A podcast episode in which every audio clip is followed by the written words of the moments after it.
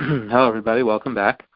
This week is Parshas Bechukaisai, and we the topic we're going to be discussing is the halachas of Yantiv, preparing for Shavuos. Uh, there was a mistake on the first topic. This is the actual topic. Halachas Yantiv, preparing for Shavuos. Next week, uh, there won't be this conference call because everybody's busy preparing for Yantiv. so, when preparing for Shavuos, the big question that always arises is how to use an oven for both dairy and meat. So when you're in the preparation mode before Yantiv itself, and just cooking for Yantiv, the good news is that it's not that difficult and doesn't require a self-clean cycle in between dairy and meat. All that needs to be done is to turn the oven onto its highest, usually whatever it is, 500, 550, and let it burn out for about 45 minutes to an hour. If you're short on time, it can be a little less, but about that long. And then you're good to go. So then that's nothing to talk about. If you do that, you most certainly can use the oven first milchigs, then fleshigs, or fleshigs, then milchigs. If you burn it out in between, not a problem. Now, that option, though, is only available before Yontif. On Yontif itself, one can't kasher their oven. So what can you do then if you need to use your oven both for one meal milchigs and another meal fleshigs, how are you going to pull that off? And also, these what we're going to say now also will apply if you don't want to have burn out the oven. There's a way to use it for milchig and fleshig without burning it out as well, which is how you're going to do it on Yantiv, and that's as follows. You can use one oven for both dairy and for fleshigs as long as you follow these rules. If the food is covered and the oven rack which the pan is on is clean, then you're fine. So that means your oven can be fleshig. You just used it to, to heat up chicken uncovered or meat uncovered that afternoon, and then on the following night of Yontiv, you want to warm up lasagna. As long as the lasagna is covered, not a problem. And even if the silver foil opens a little bit and some steam escapes, not a problem. So number one is as long as the wrong kind is covered, which means the oven is fleshig and you're, you're cooking something milchig, as long as you cover it, you're okay. Another way that it's not a problem is if what you're heating up is something that's totally dry, like a kugel, a quiche, and it's dry. It doesn't, you know, it's not no no not liquidy at all. Then that can even be done uncovered in a fleshig oven, and it doesn't become fleshig. It retains its status as par, or dairy, whatever it is, and you can use it for dairy milk. So there's two ways you can use the wrong kind of oven. The fleshig oven for something dairy is either if the dairy thing is going to be covered, or if it's by definition a dry thing, then it's not a problem. Another thing that comes up is are you allowed to use blenders and mixers, which are typically parva? Are you allowed to use them for dairy? You want to make a dairy uh, cake or a dairy, whatever it is, can you use these blenders and, and mixers which you really want to keep parv? So the truth is that generally, whatever dairy thing we're going to be preparing with blenders and mixers are cold.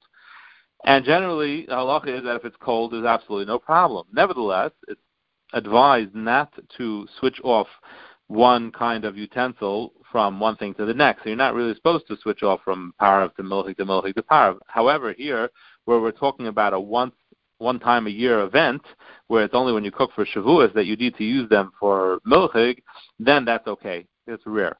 But on a regular basis, if you were to always want to make milchig and parav, milchig and parav, then you should be buying yourself two sets of uh, mixers or whatever it is that you want to use. One thing, though, is very important to keep in mind throughout all the preparations for Yantiv and, you know, Erev Shavuos, is to be careful when you're cutting onion and sauteing onion or cutting garlic and sauteing garlic to be sure that it's going to match whatever it is you're using it for. Meaning, if you the best actually the best thing to do would be to try to be makbid to cut them with a par of a knife so that they stay parav, and likewise to saute them in a par of a pan if you have that. This way they stay parav, and then you can choose to use them for milchig or fleshig, whatever you want. But one thing you for sure should avoid is don't cut them with a fleshig knife and then saute them in a milchig pot. Then you're going to be in trouble. This is one of the few situations which really can cause trouble in the kitchen. Uh, an onion always, whatever you do, whether the cutting and the frying both change its status. So if you cut it with a fleshig knife, it becomes fleshig. If you fry, it with a milchig uh, frying pan, it becomes milchig. If you do both, it's treif. So that's very important to become to be careful with when it comes to onions. Make sure if you're going to be doing it milchig, make sure everything is milchig. If you're going to be doing it for um, make sure everything is fleshig. And obviously, the best is to keep it parv, and then you can use it for whatever you want. As far as having a milchig meal on Shavuos, the minig is to eat dairy on Shavuos. There's a couple of reasons for this. Either the most well-known reason, even though it's not really the main reason, but the most well well-known reason is that the Jews immediately after Matan Torah they ate, ate dairy. Why? Because they didn't have the ability to properly prepare fleishigs. It takes a lot of work to make something fleishigs kosher. You have to shecht it, you have to salt it, you have to take out all the parts that can't be eaten, and you have to kasher kalim, etc., etc. Whereas dairy is kind of straightforward. It's simple. You can eat it as is. The truth is that, according to some opinions, Matan Torah took place on Shabbos. And if it took place on Shabbos, then you certainly didn't weren't able to do any prep. Can't shecht on Shabbos. That's Chillul Shabbos. So that's another reason why they would have had to eat dairy, simply because nothing else could be prepared. Another reason we eat dairy is because the Torah is compared to milk.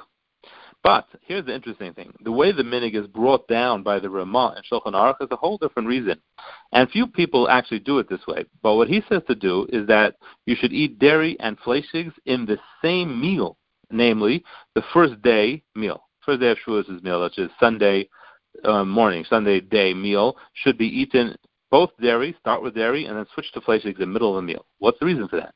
So he says because the korban in the Beis Hamikdash that was brought on that day was a very unique korban. It was called a shtei halachem. It was two sheep, and they were brought with two loaves of bread. And those two, those two loaves of bread were eaten by the Kehanim. So to symbolize those two loaves, we eat dairy and meat. Why? Because there's a halacha that when you eat dairy, you use one loaf of bread. You can't use that loaf of bread which is on the table with dairy meal for a meat meal. So then when you switch the meal in the middle to meat, you have to bring out a new loaf of bread. Hence, you have two loaves of bread.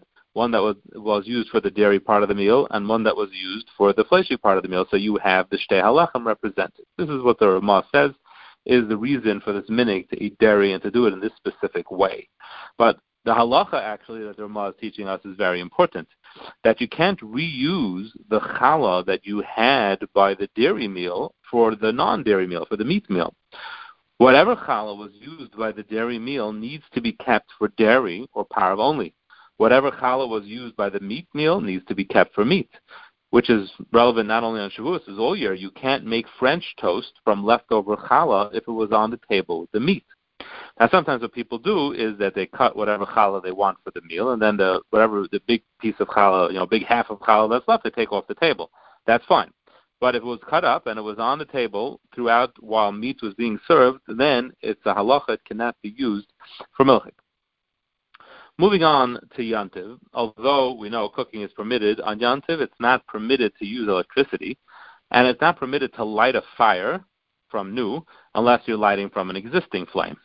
So when using an oven or a range on Yantiv, it depends. If it's gas, so the fire must be left on from before Shabbos or Yantiv, and certainly if it's electric, it has to be on.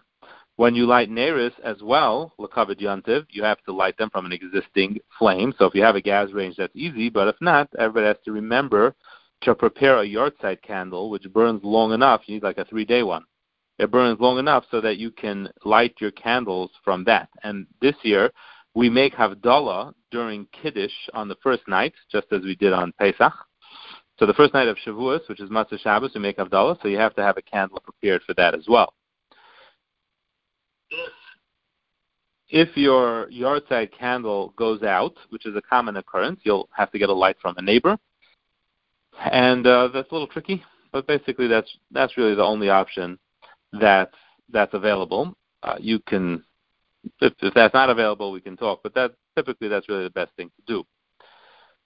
You're not permitted to extinguish a flame on Yontif. So when lighting your candles, you can use one candle to light the other, or you can use a third candle to light them, however you want to do it. But you can't put out any candles. You can't put out whatever it is you're using to light them with.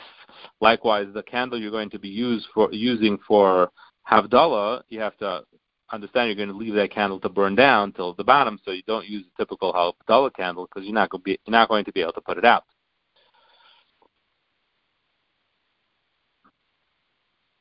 Another application of not extinguishing a flame on Yantiv is when, again, only this is only relevant if you have a gas oven.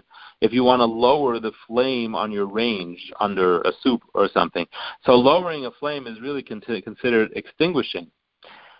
But at the same time, people don't want their gas flame on high for the whole Yantiv. So there is a loophole leniency, which is that you can lower a flame if it's going to burn your food. So if the flame is under a soup pot or some other dish, don't remove the soup pot and then lower the flame. That's not permitted. But you can leave the soup pot on the flame for longer and then lower it so that it doesn't burn it out and it doesn't evaporate. That you can do. So if you want to be able to lower a flame, you have to engineer it in a way that is for the purpose of saving the food that it shouldn't burn or it shouldn't bubble out. So you have to leave the soup pot there long enough to turn off the turn down the flame and then, you know, work from there. However, this only applies to a gas range. It does not apply to an electric range. Those can't be switched at all. And even if you have a Shabbos oven, you are not allowed to change the temperature on a Shabbos oven, even though it's in Shabbos mode. You can't push it. No button. Basically, no buttons can be pushed on Yantiv, no matter what. Electricity cannot be used on Yantiv. Let's talk a little bit about Kabbalah Satire. We're not going to be speaking next week. There's an interesting thing I noticed when Hakadosh Baruch Hu, beginning of Parshas Yisro, makes the presentation to Klal Yisrael. Moshe Rabbeinu and Klal Yisrael they arrive at Har Sinai.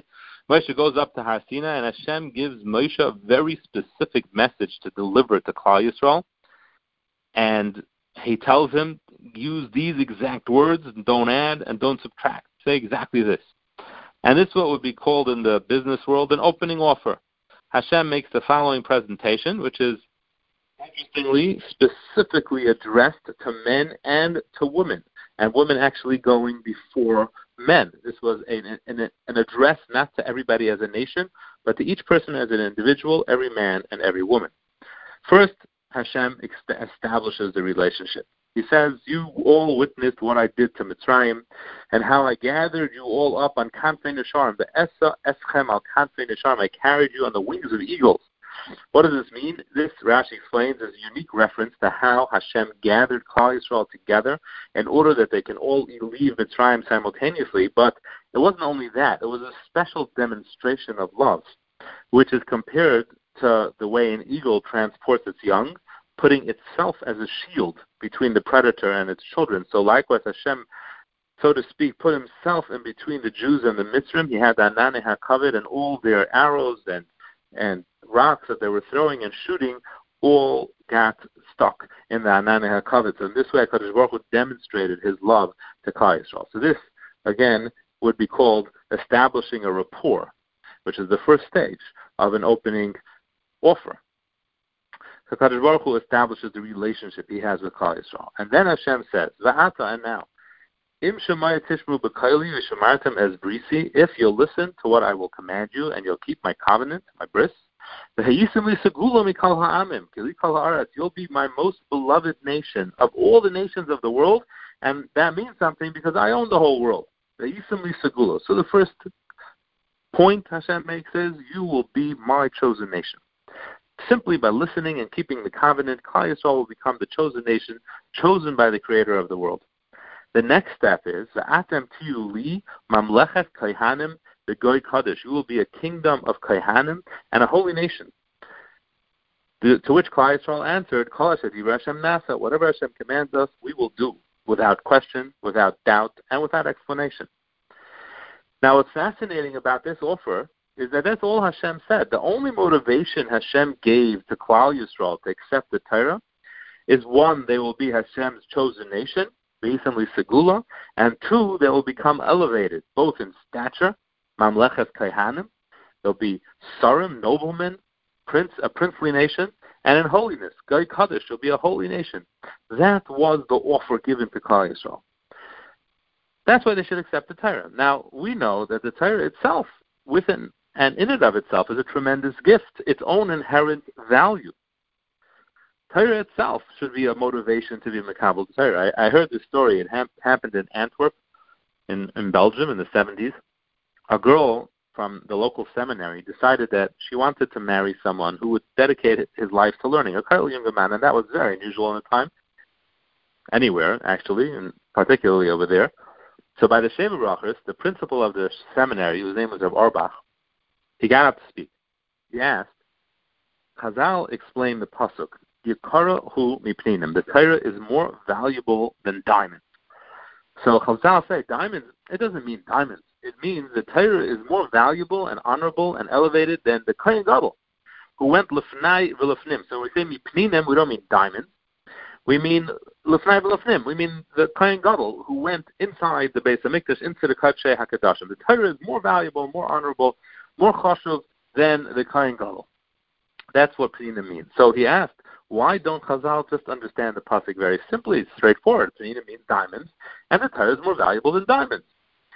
So he answered in the name of his Rebbe, who was the illustrious Roshleim Zalman Auerbach Zatzal.